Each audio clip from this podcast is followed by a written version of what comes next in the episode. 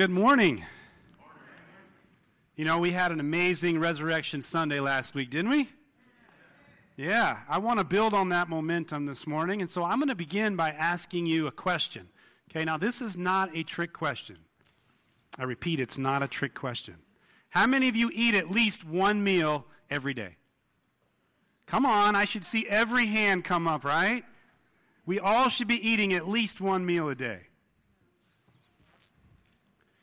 Now, I want you to think about what happens to you when you don't get the food that your body needs. How does that make you feel? You know, for me, I get headaches and I get pretty grumpy. Man, you could ask my wife, she'll tell you. If I don't get food, I get pretty grouchy. My son actually has a nickname for me. He calls me Hulk Daddy. As if I turn into the Incredible Hulk or something, you know? Ironically, I actually get weak and then I have little to no energy to do what needs to be done. And I can get all of that just from one meal. For many people, a lack of good, healthy nutrition on a consistent basis can lead to all kinds of physical problems, whether it's sickness, disease, and even death. Because good nutrition is absolutely critical for keeping us physically healthy and alive. Many of us pay careful attention to what we eat because we know it affects our physical health. But I wonder how many people pay careful attention to their spiritual health. Because just like what you put into our bodies affects us physically, what you feed your spirit affects you spiritually. So I want you to ask yourself this question What would my physical health be like if I ate physical food in the same way I ate spiritual food? Would you be healthy and full of all kinds of energy? Would you just barely be getting by? Would you be malnourished and weak? Or would you be dead? These are incredibly important questions to think about because spiritually, just like physically, we are what we eat. As children of God, we must have healthy nutrition of spiritual food, okay? We've got to have good spiritual food. And it's essential. We cannot live without it. We must feed our faith. And that's the title for today's message Feed Your Faith. But sadly, if we're honest with ourselves, most of us are not feeding our faith like we should. We're skipping meals. We're probably trying to grab something in a spiritual drive through because we're always in such a hurry. Or we think we're consuming spiritual food, but if we really took time to evaluate what our actual intake was, we'd find that we're not getting the right spiritual nutrition. Or we're cramming our mouths with spiritual junk food. Or perhaps we're just starving spiritually. Or maybe it's all of the above. Now, I want you to listen to me very, very carefully lean into this. If all you're doing is coming to church on Sunday, you are starving spiritually. You are starving. That's like eating a snack once a week. Now, I don't want you to misunderstand me. Coming to church is important. The Bible tells us not to forsake the assembling together of the brethren. But coming to church cannot be your only source of spiritual nutrition because that's just not going to cut it. It doesn't have to be that way, okay? That's what I'm going to tell you today. Please don't misunderstand that. Now, my purpose today is not to guilt you into just how spiritually malnourished you might be. That is not my purpose today. My purpose today is simply to remind you of how important it is to have faith, for your faith to grow, and to give you some practical insights on how to feed your faith so it will grow because you cannot grow spiritually without eating the right spiritual food on a consistent basis. And no one can feed your faith for you. It's something you personally have to choose to do. And I want to encourage you today you can do it, you can feed your faith. God will give you the strength and the wisdom that you need if you will just call on Him. The Bible says in Hebrews chapter 11 that it is impossible to please God without faith. Don't you want to please God? Then feed your faith. Let's pray. Father, we invite you here. We ask Jesus that there will be nothing that stands in the way of the Word of God this morning. I pray, Lord God, that any distraction, any attack by the enemy is broken right now in Jesus' name because we can do all things through you who gives us strength. And so we stand upon that promise now in Jesus' name. Amen. You know, for many of us, when it comes to feeding our faith, it's really feast or famine. We may go through a period of feasting where our faith is growing and flourishing, and we feel like everything is just great, right? And then something happens in our lives. Something happens, and then all of a sudden, now we feel like we're in a famine. And we seem to bounce from one extreme to the other. One day it's feast, the next day it's famine, and back and forth it goes. That's because when it comes to feeding our faith, it's not about our feelings or our circumstances. It's not about either one of those. We cannot feed our faith with either one of those things. Feelings and circumstances, those things waffle like the wind, man. They just waffle around. They are always changing. What we need is spiritual food that will satisfy no matter what's going on in our lives, no matter what we're feeling. So today, I'm going to share with you four ways that you can feed your faith. And I promise you that if you put these four ways into practice, your faith's going to flourish. So let's jump in. Let's jump into this. Number one, and most important of all, and you've got to do this every single day. Here it is start with the Word of God. Start with the Word of God. The Bible, the holy Word of God, is your spiritual protein. And you need protein to survive and to thrive. There are no spiritual meal replacements for the Word of God. You can't just whip up some kind of spiritual protein shake, drink that down, and then call it good. It doesn't work that way.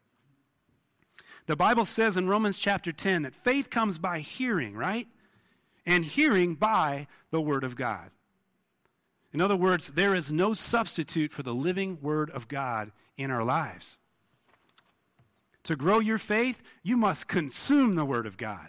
It's not meant for you to nibble on, it's not meant for you to snack on, it's meant for you to feast on. And just like your body needs physical food every day, your faith needs spiritual food every single day. And the Word of God is the primary source for your spiritual nutrition. Nothing will satisfy the hunger of your soul more than the Word of God.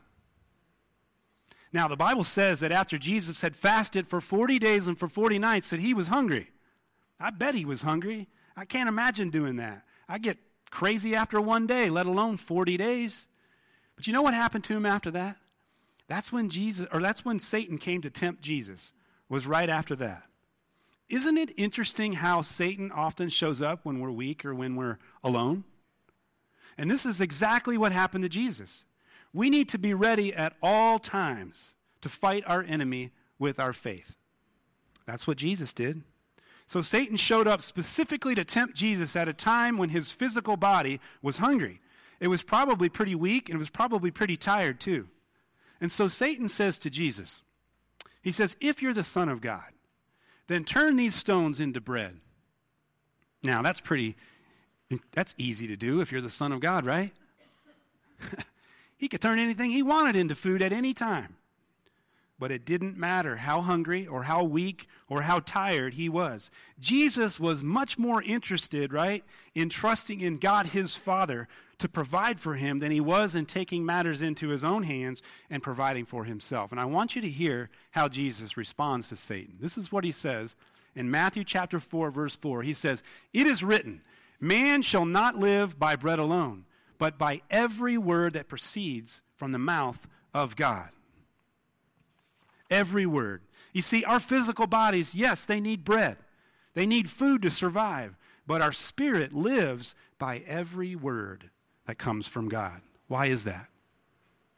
Because His word is alive, it is active, it is powerful, it is sharper than any two edged sword. To feed our faith, we must feast on the word of God.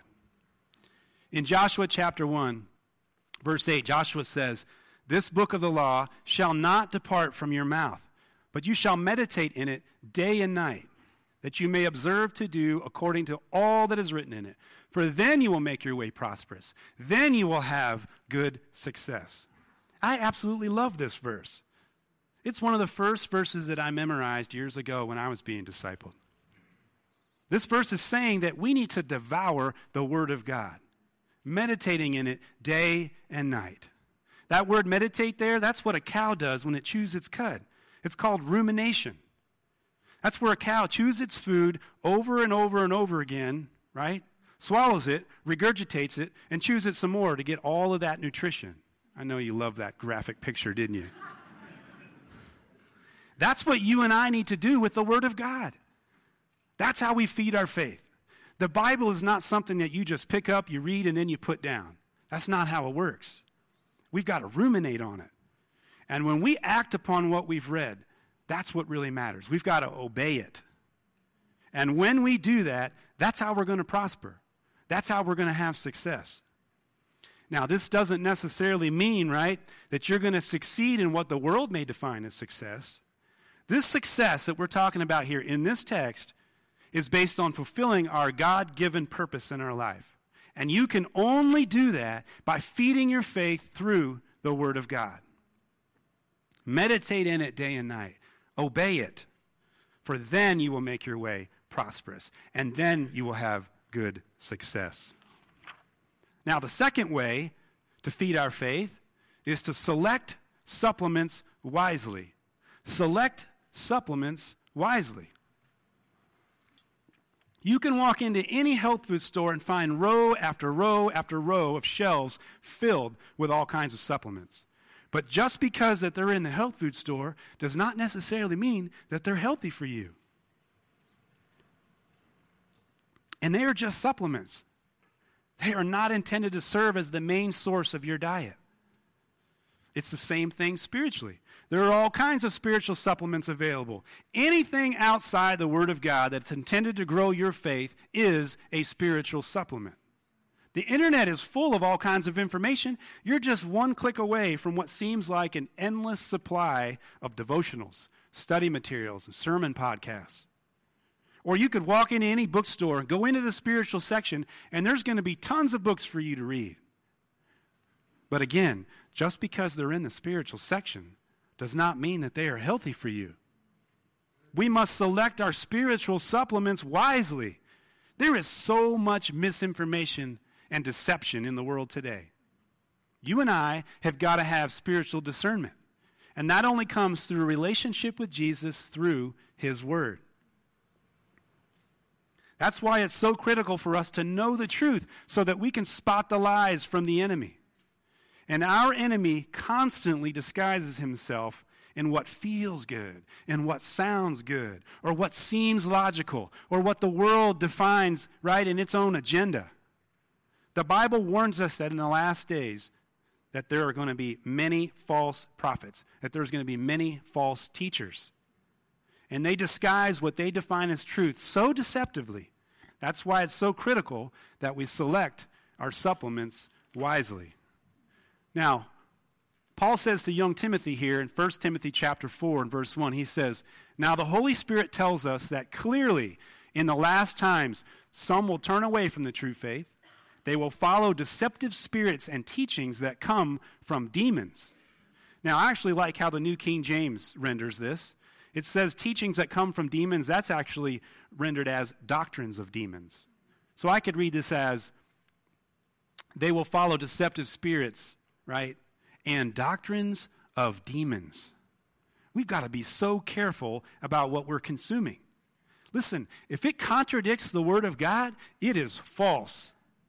It's false. Spiritual supplements can be a good thing, but they should never take the place for our main source of spiritual nutrition, which is the Word of God. So you can use them, but use them sparingly and select them wisely. Now, the third way for us to feed our faith is actually to share your faith. Sharing our faith will actually feed our faith.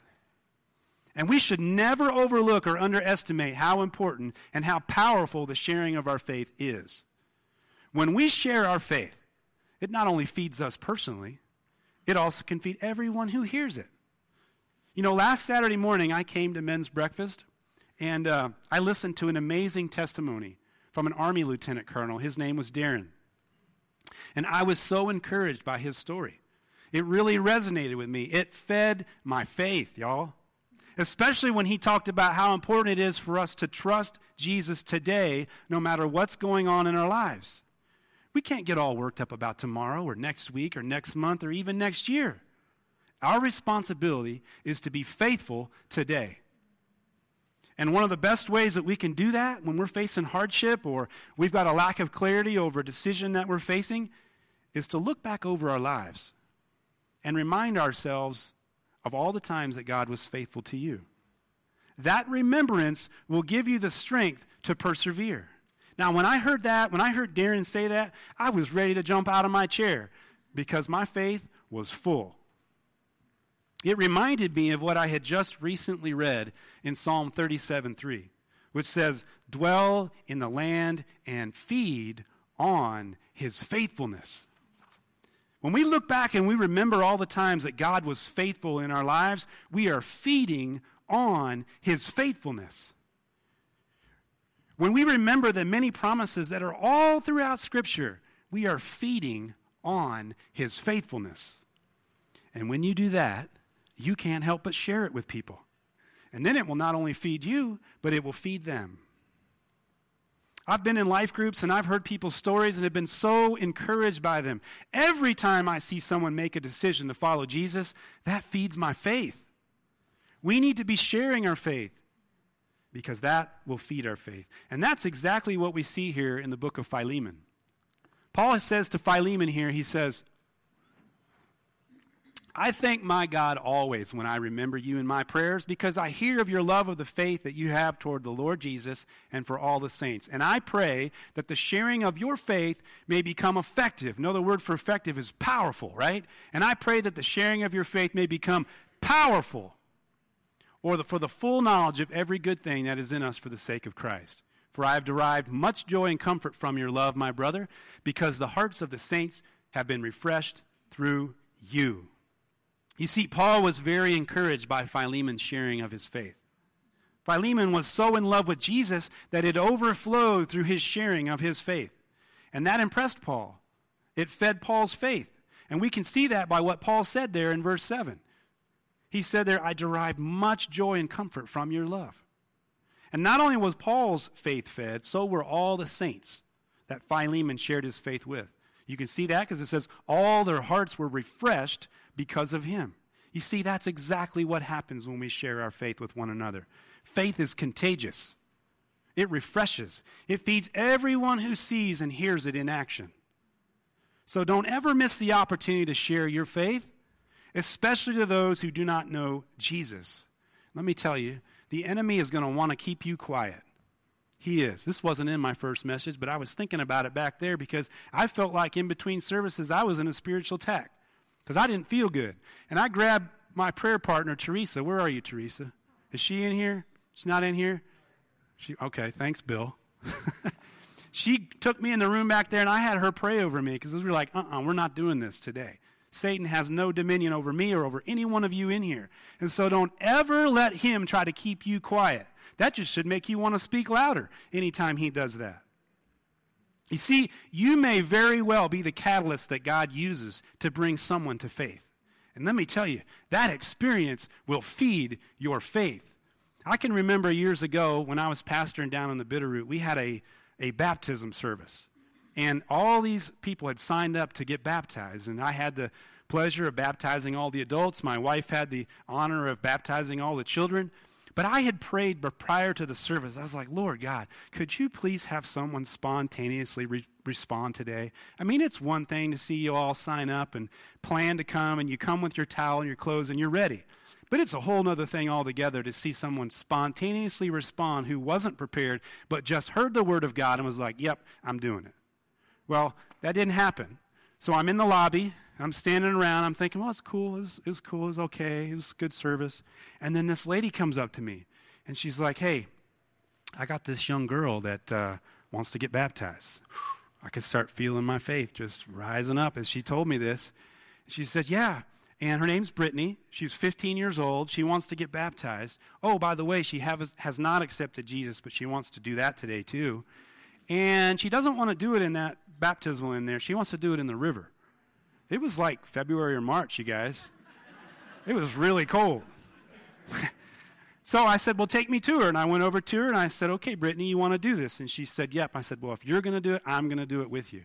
And so we went outside. The whole church that was still there, we all went outside, got on the banks of the Bitterroot River. I walked into that water. I thought I was going to pass out, you guys. It was so cold.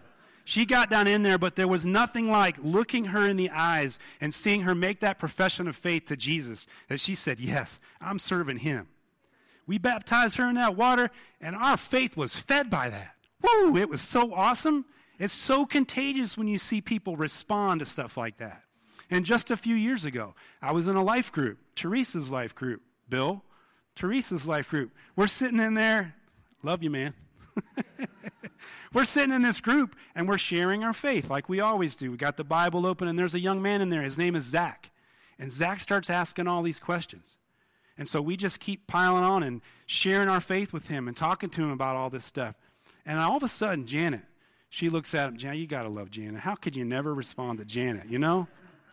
And she says to Zach, she's like, hey, Zach, have you ever accepted Jesus into your heart? He said, no. And she goes, well, would you like to? We were like, okay. So we all got around him after he said yes. We laid hands on him. He prayed and accepted Jesus right there on the spot. Our faith was being fed by that, you guys. And that's not the end. Somebody asked him, said, Would you like to be baptized? he said, Yeah. And we're like, okay, well, we've got the we've got the nine mile creek that runs right through Teresa's property. And once again, it's cold, you guys. It's really cold. So we go down there and baptize him, and again, the sharing of your faith can do amazing things. When you see people respond to you or others sharing their faith, it feeds your faith. It's so fulfilling. Now, I want you to listen to me. Not every time that someone shares their faith is there going to be this amazing, glorious moment where all the stars align and the person immediately responds to Jesus. It doesn't always happen that way. You know why? Because the Bible says in John 6 44 that no one can come unto Jesus unless the Father who sent Jesus draws him. That means that the people being saved is a work of the Holy Spirit. It's by His power, not ours. And this also means that it's in His timing and not ours. Our responsibility is not the outcome or how or when someone responds. Our responsibility is simply to share our faith. And when we do, we will be feeding our faith. Now, I love this in Romans chapter 1, verse 8. Paul says, First, I thank my God through Jesus Christ for all of you, because the news of your faith is being reported in all the world. It was reported in all the world because people were sharing their faith. That's what happens when you share your faith. It spreads and it feeds all who hear. So listen to me. Don't be a secret agent Christian. Share your faith. And when you do, it will feed your faith and it will feed everyone who hears. So, the fourth and final way that we are to feed our faith is to starve your flesh. Starve your flesh. So, you might be wondering, how can starving my flesh feed my faith? Well, your flesh is just simply another way of saying your sinful nature. It's, it's that part of you that is always bent towards sin. It's that part of you that wants to choose your own way instead of God's way. And as long as we're in this, these bodies here on this earth, your flesh will always be in competition with your faith. Always. And you cannot feed both of them at the same time because they are completely opposed to one another. When you feed one, you are starving the other. Feed your flesh, and you starve your faith. Feed your faith, and you starve your flesh. Now, Paul tells us something here that's good for us to know in Galatians chapter 5. I'm going to pause here in verse 16. He says, Let the Holy Spirit guide your lives. You know what that is? That's like you having your own personal spiritual fitness trainer right there in the Holy Spirit. So we're to let the Holy Spirit guide your lives, right? And if we do, then you won't be doing what your sinful nature craves. The sinful nature wants to do evil, which is just the opposite of what the Spirit wants. And the Spirit gives us desires that are the opposite of what the sinful nature desires. These two forces are constantly fighting each other. So if you're a child of God, then you've got this battle going on on the inside of you all the time between your flesh and your faith. And the good news is is that Jesus was the only man in history who did not have a sinful nature. He was without sin. He not only set the perfect example for us in how to live, but he paid the penalty for all of our sins by his finished work on the cross. He satisfied God's wrath against sin, and he provided everyone who believes in him victory over their sinful nature, their flesh. Now I love what Peter says here in 1 Peter chapter 2 verse 24. He says, meaning this is Jesus, he Jesus personally carried our sins in his body on the cross so that he can be dead to to sin and live for what is right. By his wounds, you are healed. Do you know that? By his wounds, you are healed. And then Paul says here in Galatians 2:20, I have been crucified with Christ. It's no longer I who live, but Christ lives in me. And the life which I now live in the flesh, I live by faith in the Son of God who loved me and gave himself for me. You see, what Paul is saying here is that if you've accepted Jesus, as your Lord and Savior, then you've been born again into the family of God. And your old self was crucified with what Jesus did on the cross. You're no longer a slave to sin. If I say it another way, now you shouldn't be feeding your flesh, you should be feeding your faith. Why? Because you live by faith. You live by faith now. So now we know the difference between our flesh and our faith, and which one we should be feeding, but we still not answered the question of how do we actually starve our flesh? How can we do this? Well, the Apostle Paul tells us how in Romans chapter 12. And we're going to take some time in this text, so if you've got your Bibles with you, you're welcome to pull them out. We're going to stay here in Romans chapter 12. We're going to look at these first two, two verses. This is all about how you starve your flesh. So he says here, I beseech you, therefore, brethren, by the mercies of God that you present your bodies a living sacrifice, holy, acceptable to God, which is your reasonable service. And do not be conformed to this world, but be transformed by the renewing of your mind, that you may prove what is that good and acceptable and perfect will of God. So Paul starts out with, I beseech you, therefore, brethren. What does that mean? Paul is saying, I plead with you, I encourage you, I strongly urge you to do what? By the mercies of God, first.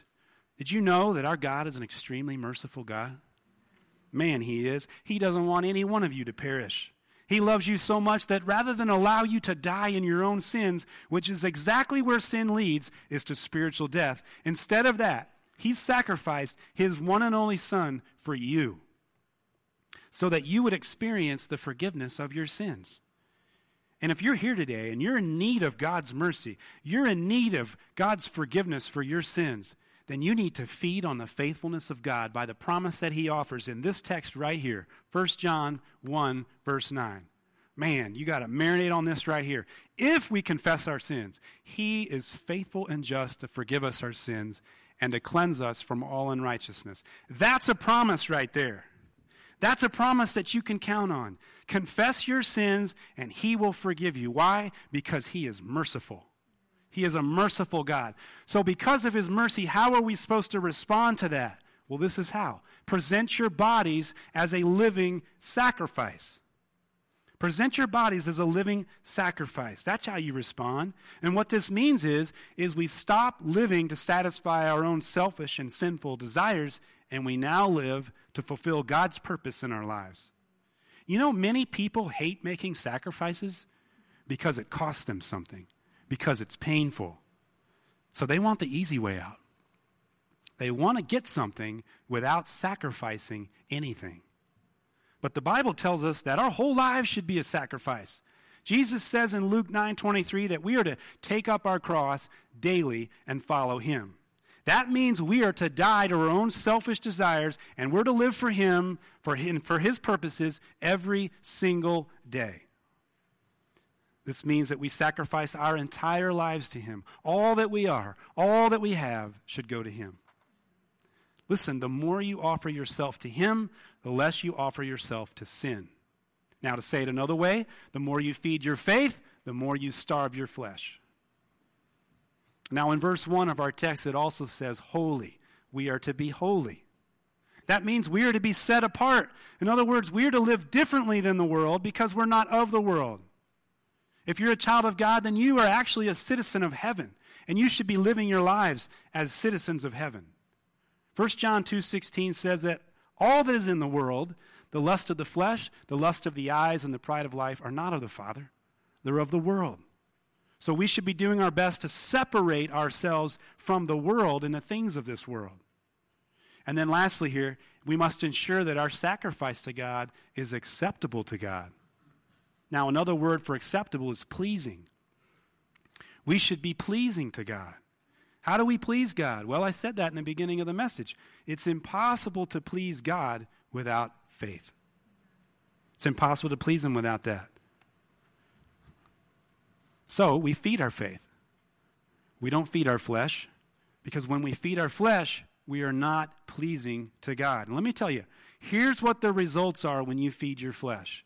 Paul tells us here in Galatians chapter 5, this is the results of feeding your flesh. He says, when you follow the desires of your sinful nature, your flesh, the results are very clear sexual immorality, impurity, lustful pleasures, idolatry, sorcery, hostility, quarreling, jealousy, outbursts of anger, selfish ambition, dissension, division, envy, drunkenness, wild parties, and other sins like these. Let me tell you again, as I have before, that anyone living that sort of life will not inherit the kingdom of God. We please God when we obey God, when we obey His word. And when we obey God, we starve the flesh. Now, Paul tells us on the other side of this, this is what happens when we feed our flesh. Let's see what happens when we feed our faith. What's the result of that? Well, here it is. Paul says, But the Holy Spirit produces this kind of fruit in our lives love, joy, peace, patience, kindness, goodness, faithfulness, gentleness, and self control. There is no law against these things. When we are feeding our faith, that's the kind of fruit that comes from our lives. We cannot feed both our flesh and our faith at the same time because they're completely opposed to one another. When you feed one, you're starving the other. We must starve our flesh. Now, if I look back at our text here in Romans 12, after we've offered our bodies as a living sacrifice, what's next? Paul says, and do not be conformed to this world, but be transformed by the renewing of our mind. In other words, we're not meant to fit in. We're not meant to follow the culture of this world. We're to be transformed by the renewing of our mind. That can only occur if we're feeding our faith through the Word of God. So now we come back to where we started today. Feeding your faith should begin and end with the Word of God. And if you do that, you will starve your flesh. Now, I want to illustrate this by the life of Joseph. Joseph was a man who lived this out. At age 17, his brothers sold him into slavery. And eventually, he ended up being taken to Egypt to serve under Potiphar, the captain of Pharaoh's guard. And the word says that he became a very successful man serving in the house of his Egyptian master. Eventually, he became Potiphar's personal attendant. And Potiphar put him in charge of his entire household and gave him authority over everything that he owned. And then Potiphar's wife noticed him. And she asked him to come sleep with her. And the word says that she kept asking him to sleep with her day after day. But he refused her. And one day she got a lot more aggressive. She actually reached out and grabbed him and said, Come sleep with me. And his response was to immediately run. He didn't entertain the temptation, he didn't try to stand there and fight. He made a conscious decision to run. That is starving your flesh. And that's a lesson for you and I today. When it comes to sexual temptation, I'm talking about anything that arouses lust within us. We are to starve our flesh. Don't even stand there and try to fight it. Get the heck out of there. Men, I'm especially talking to you. Whether it's what you encounter on the internet, or whether it's through a movie or a TV show or a magazine, or maybe you're just out and about and you see something catches your eye. Don't even entertain it. Do what Joseph did and run immediately. Starve your flesh. Because let me tell you, that flesh can be like an insatiable monster. So you've got to starve it. That's the key to success. And when you do that, when you starve it, you're actually feeding your faith. Now, Joseph's story didn't end there. It says that he went to prison after that because Potiphar's wife accused him of raping her, so he had to go to prison. But eventually, his faithfulness and the sovereignty of God led him out of prison, and at age 30, he becomes second in command of all of Egypt, second only to Pharaoh himself. God gave Joseph the vision that there would be seven years of abundance, followed by seven years of famine. Joseph wisely used those seven years of abundance to prepare for the years of famine. And so let me just cut to the heart of what I'm trying to say about the life of Joseph. His faith fed an entire nation. His faith fed an entire nation. What about your faith? What about your faith? Are you feeding it? Is your faith feeding others? Today I gave you four ways that you could feed your faith. Start with the Word of God, select supplements wisely, share your faith, starve your flesh. You cannot grow spiritually without eating the right spiritual food on a consistent basis.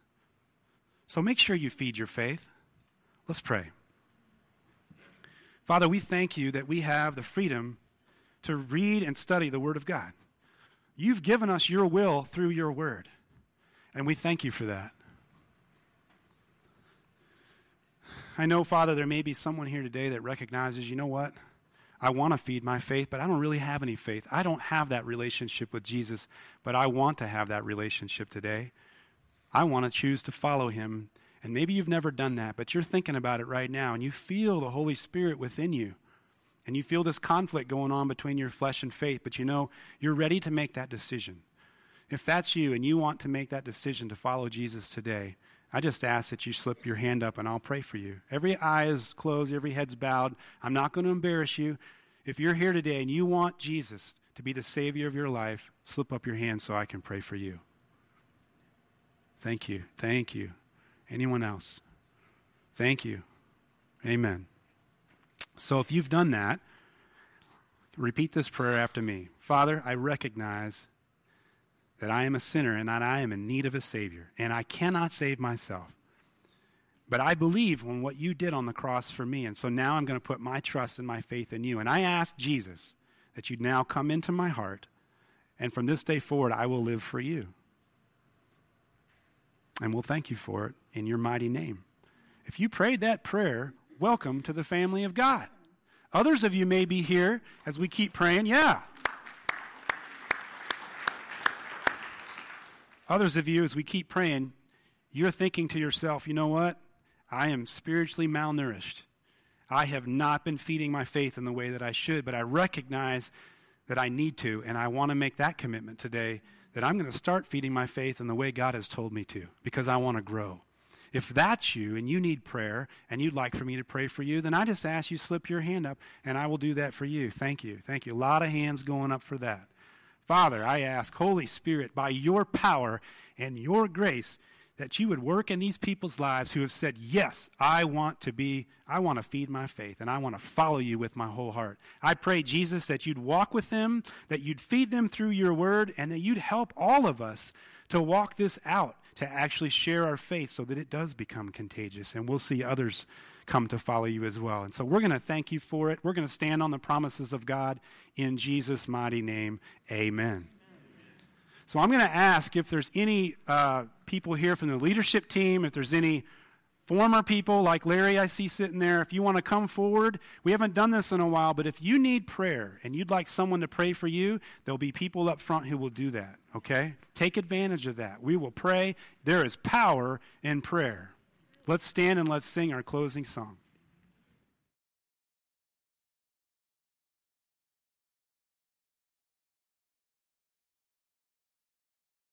Hello, I'm Pastor Bruce Spear from Crosspoint Church.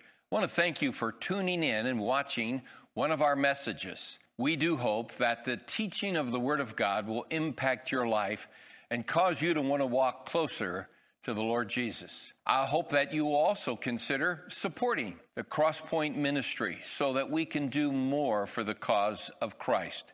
If you have questions about your spiritual walk, especially about how to invite Jesus into your life, I hope that you'll call us. God bless you, and again, thanks for watching.